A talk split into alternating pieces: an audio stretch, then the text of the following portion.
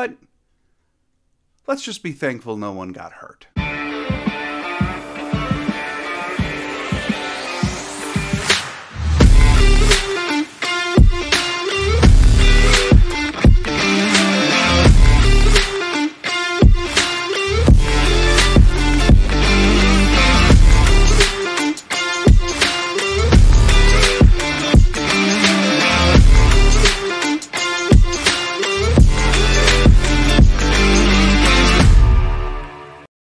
Welcome to another episode of Lombardi Time Brews. I am your host, Jon Delray. Thanks for joining us for another episode. If you haven't yet, hit subscribe, hit like, share, etc. Get this out there for people so that we can build a larger and larger community of Packer fans. So, uh, today's episode is going to be talking about the Chiefs Packers preseason finale from last night. I'm going to be going over the five things that I said to look for yesterday, see how they developed throughout the course of the game, and then in addition, just a couple other little announcements, notes, etc. So let's get those out of the way first. Uh, first, I want to call out Jack Heflin, or shout out, I guess I should say.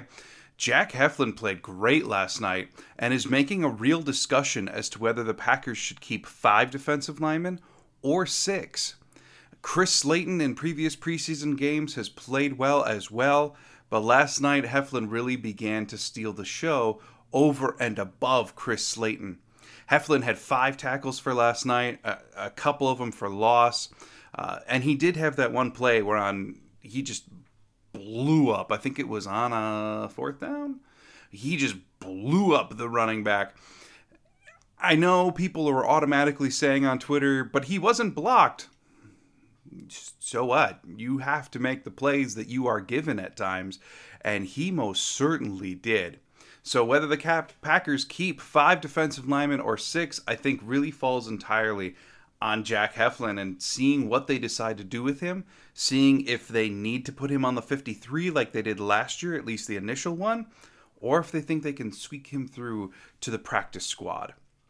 One other note from last night uh, Innis Gaines, the safety, injured his hamstring. I know I mentioned in the little intro that there weren't any injuries. Well, Hopefully, this is a minor one. Um, by all accounts, it didn't seem to be tremendously bad. They didn't rush him off to the locker room, anything like that.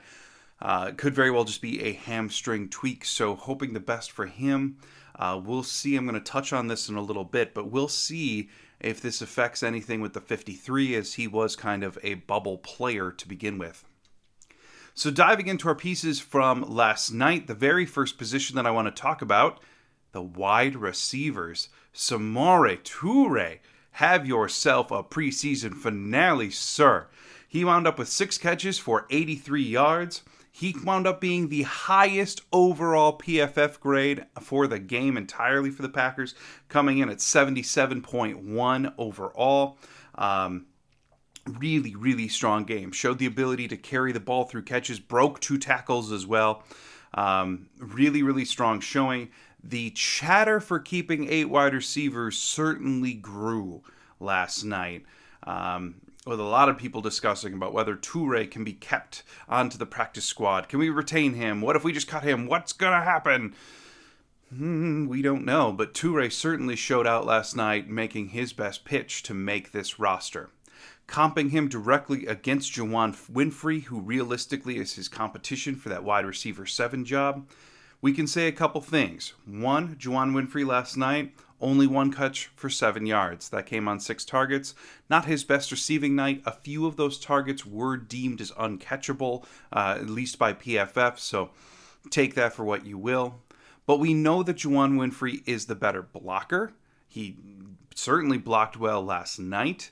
We know that Winfree has been vouched for from 12 a number of times throughout training camp including again in the interview last night. He just seems to be a guy that's going to make this roster. He does not have a higher ceiling than Samori Toure.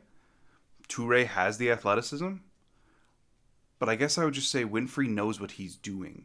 He does the small stuff better. And when you're looking at a wide receiver seven who realistically is going to play teams a lot, and like I've been talking, just needs to be a piece of the puzzle of the pass catchers for the Packers, Winfree probably fits the mold better. So if you're only going to keep seven wide receivers, I think Winfree winds up being the guy, and Toure becomes your ultra athletic next man up on the practice squad. Then you hope to include him next year after a bunch of these contracts run out, like Cobb and Watkins and Lazard. But if you keep Winfree and let Toure go to the 53, suddenly you're looking at a complete wide receiver room of Allen Lazard, Randall Cobb, Sammy Watkins, Romeo Doubs, Christian Watson, Amari Rodgers, and Juwann Winfree. Where does that leave Toure? For me, it, it has to leave him on the practice squad. Moving on to topic number two the edge. You know, we discussed yesterday how we were really hoping that some of these edge guys were going to do something to set themselves apart. That it wasn't just going to be this this wish-wash of mediocrity that we've kind of seen from the edge players. Flashes here and there, but then lack of flash on other plays. And it just didn't happen last night. Uh, one note to this is Tipa did not play. Gotta think that that's somehow injury related. I did not hear anything in regards to Tipa, but I I just couldn't imagine that he's got this roster spot on lock and key that they wouldn't play him for that purpose last night. It must be something injury related. So for Tipa, I mean, that's a big loss when you're looking at it strategically. He didn't get one more game to put something on tape to make his case. So that left the Packers with four outside linebackers actively vouching for spots last night. And that's Kingsley Enagbare, Jonathan Garvin, Kobe Jones, Ladarius Hamilton realistically, those four players are probably going for three spots. And one, the rookie, I think Enagbare already has one on lock. There's no way they're going to get rid of him. So you've got three locked up, right? So that leaves you with Tipa, Garvin, Hamilton, Kobe Jones vying for what is realistically two spots. And I don't really have much to say about this group from the game last night. There just wasn't much that happened. Hamilton did have one play, and I tweeted out about this, where the running back kind of armbarred him a little bit, and he just he wasn't able to finish the tackle, and it led to a larger gain. Those are the plays that you have to make to stand out when going for a roster spot. And Ladarius Hamilton yesterday, at least in that particular instance, just couldn't wrap up, finish the play. He couldn't drive forward enough through the running back to make the tackle. A very nondescript group. I have to wonder, have to, if the Packers are going to explore some kind of free agent addition to shore up this group. I mentioned in a video earlier this week or in the podcast that Jason Pierre Paul, Jeremiah Attaochu, amongst a few others, are the available outside linebackers that could potentially beef up this group. Will the Packers make a move there to shore this up? Or are they comfortable with the rookie Enagbare, and then some kind of mixture of, let's say, Garvin and Tipa. Take the wide receiver approach of all of these bodies together, make up some complete puzzle where everyone can do something. I don't know. I don't know. I think at this time, they're looking at moving forward with five on the roster.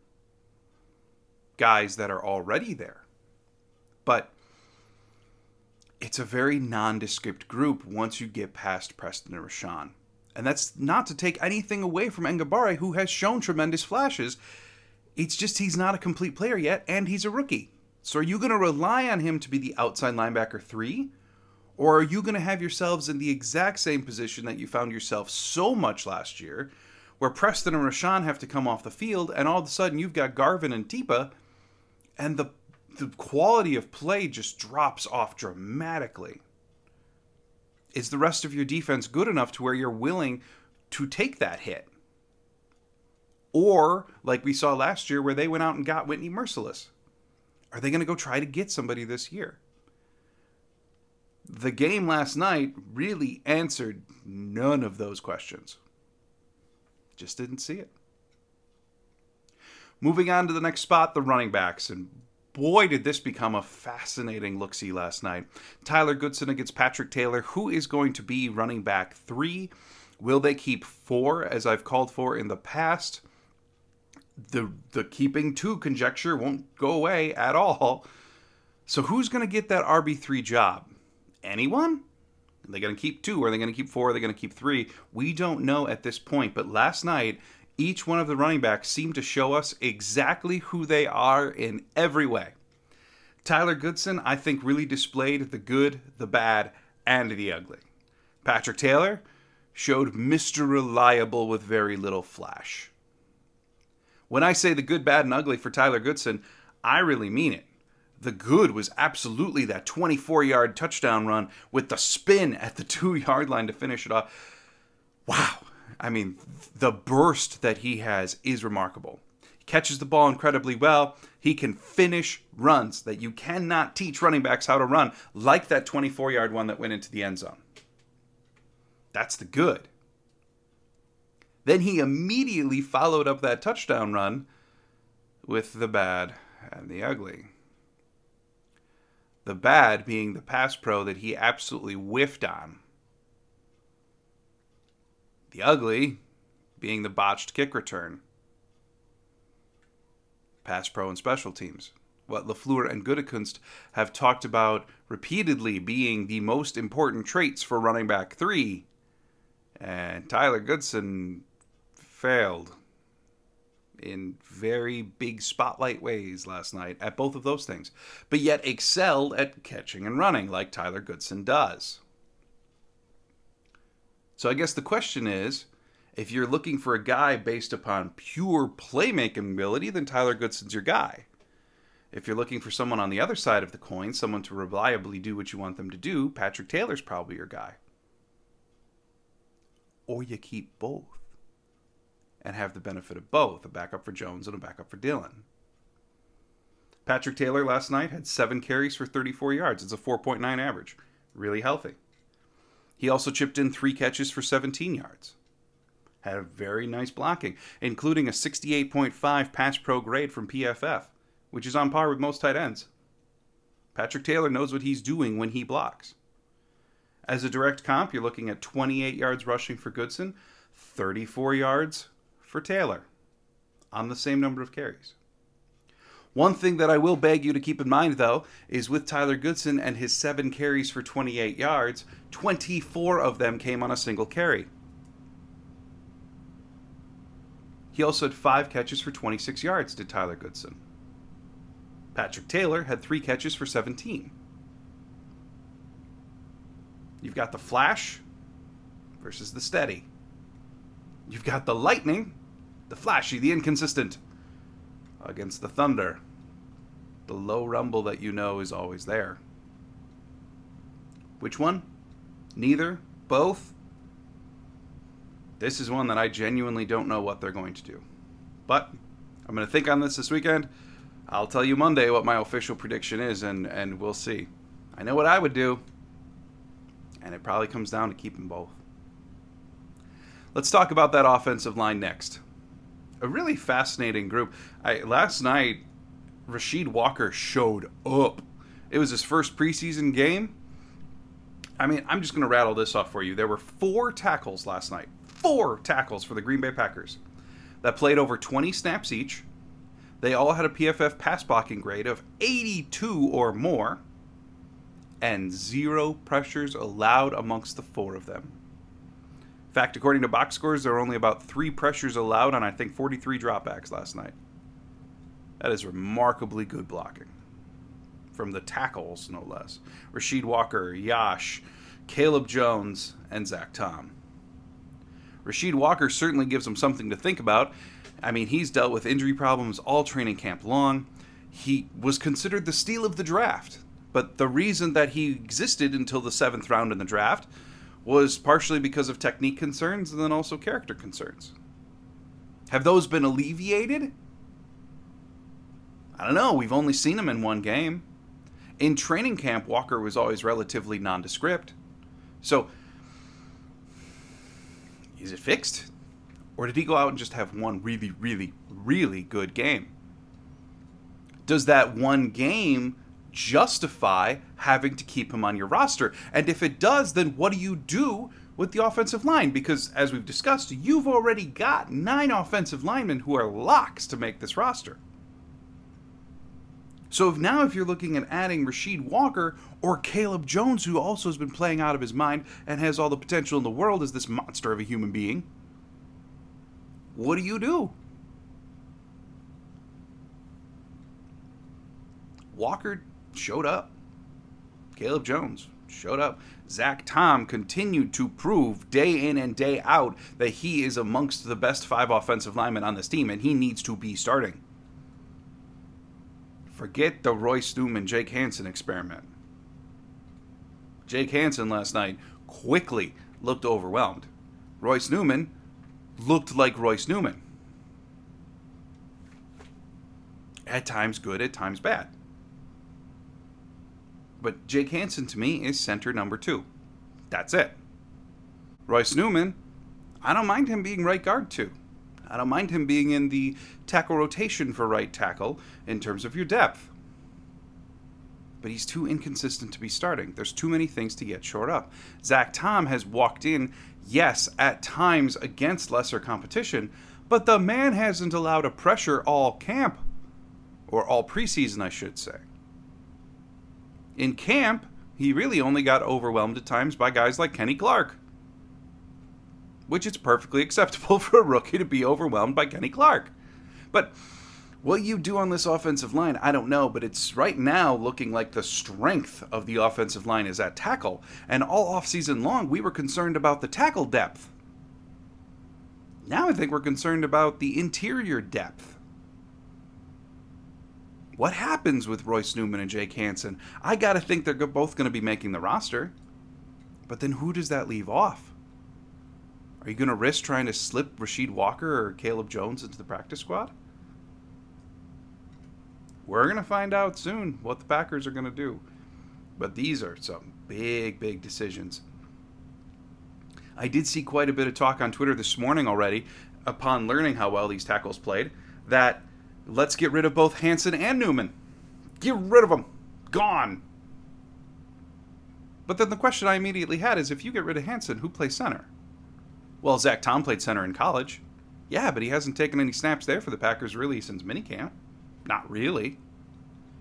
Well, Elgton Jenkins plays center. Yeah. If that's your best use of Elgton Jenkins. If Josh Myers goes down and misses any type of time, you're going to put Elgton Jenkins at center? And then are you going to, I mean, Rasheed Walker showed out last night, but are you going to bank on him to be the right tackle for a lengthy period of time? Newman? Tom? I don't know. I think you've got to at least keep some kind of depth in the interior. The question is, what do you do with these tackles? Do we see a trade maybe? Do the Packers try to trade from a position of strength? Maybe get themselves an edge player or a safety? We will find out. But what Gutekunst does here is going to be fascinating, and I, for one, am very excited to see how this shakes out. And that takes us to our last position, the secondary. Here you had Micah Abernathy continued to ball out he did not have the big splash plays like he had in week two, but still was a very steady player. Actually, wound up being PFF's highest graded rush defense player for the Packers defense last night. He only allowed one catch for two yards. He played 12 special team snaps. I really like Mike Abernathy. I think that he's got to be the guy that makes this roster. I do. I think you've got Adrian Amos, Darnell Savage, and then you know Shawn Davis is making the roster. He's a lock, and then you've got Abernathy. I really like Abernathy. I think he's just a gamer, and he's shown out. So let's have him make the roster. One note though, Devonta Kraus, I mean, he played very well in coverage. Had another strong performance in coverage, did Devonta Kraus. But realistically, was it enough to make him stick? Probably not. Looking at cornerbacks, this is one of the toughest tight battles on the roster for me. One of the purest, too, because you're not looking at this position and wondering, you know, two running backs, tackles versus guards. This is straight up cornerback six. Who's to win? Rico Gafford, Kiondre Thomas. Thomas, through two games, has shown better coverage ability. Gafford has shown preference on special teams in the last couple of preseason games. Last night, what happened? Who won the battle for cornerback six? Was it Gafford? Was it Thomas? We're going to dive into some numbers because the Packers were very obviously judging these two last night on an equal playing field. Rico Gafford had himself 10 special team snaps last night, 20 coverage snaps. Kiondre Thomas, 9 special team snaps, 21 coverage snaps. Now, Gafford did have that involvement in the huge busted play that allowed, I think it was the 51 yard touchdown for the tight end. And it was obviously some kind of miscommunication between Gafford and Tariq Carpenter, the safety linebacker, who I saw some people commenting on Twitter on that play, he looked like a linebacker, not a safety. And the truth is, we don't truly know what happened there it's possible a couple things. If the Packers were in some kind of cover three, well, then it's on Gafford because he closed down. If the Packers called a cover two, well, then it's on Carpenter because Carpenter allowed him to just run up the sideline while Gafford was going down. I did not hear any of the coaches talk last night about what happened specifically on that play. But if the blame is attributed to Gafford, then suddenly his chances drop hard. If the blame is attributed to Carpenter, well, okay. Then we don't give that to Gafford. Call it a wash. But Gafford versus Thomas, it's close. Now, one thing, just diving into numbers even more, again, I'm referencing PFF. PFF uh, did grade both of these guys, Thomas versus Gafford, on rush defense last night. Gafford scored significantly better on rush defense than Thomas, but I didn't see any type of metrics regarding tackles or anything like that that came specifically on run plays. So, how they graded that, I'm not entirely sure. Um, if they just did it from a schematic standpoint in assuming what the guys are supposed to do against the rush and Gafford just did better. I'm not quite sure how they graded it, but I can say Gafford did grade significantly better than Kiondre Thomas when it came to rush defense. So, ultimately, Gafford Thomas. I feel as though Gafford has the overall higher ceiling. And I say that because the guy is newer to playing in the secondary. His background has been all over the place between corner and wide receiver. That's been widely noted. Just switched back to cornerback in the middle of the offseason program. Whereas Kiondre Thomas is just a corner through and through. So for me, I think it still comes down to Gafford being cornerback six. Thomas, I think, is your cleaner coverage player, as evidenced by the first two preseason games. But I feel like Gafford has the athleticism that you want in corner six. I mean, when you're talking about cornerback six, that person hopefully is never going to see the field for coverage snaps. Hopefully. So you're looking for a teamer to me, Rico Gafford's ceiling is higher in special teams than Kiondre Thomas's. So I would give the nod to Gafford.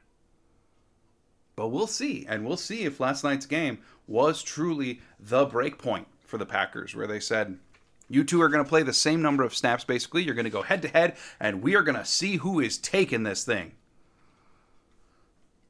We'll see, because how the Packers graded it out is who's going to get that job. In my mind right now, it's Gafford. So, there you have it, another episode of Lombardi Time Brews, all in the books. Uh, I am off this weekend. This is a Monday through Friday podcast, so hopefully, if you're just checking this out for the first time today, you go back over the last couple of days, see what we've been doing all week. This does close the first week of Lombardi Time Brews. I will be back here on Monday talking about final preps for the 53 man roster. What are the final roster prediction tweaks? What's it going to look like when we get down to cut down day next week? So, I hope you have a wonderful weekend. Like I said earlier, if you haven't yet, hit subscribe, hit like, Follow me on Twitter at Jon Delray, J O N D E L R A Y. I am there. I am. I have tweeted more in the last three weeks than I've tweeted my entire life. Come check it out. Be a part of the conversation. I really hope you do. Thanks for sticking around for Lombardi Time Brews. I will see you on Monday. Have yourself an absolutely wonderful, wonderful weekend. Thanks again.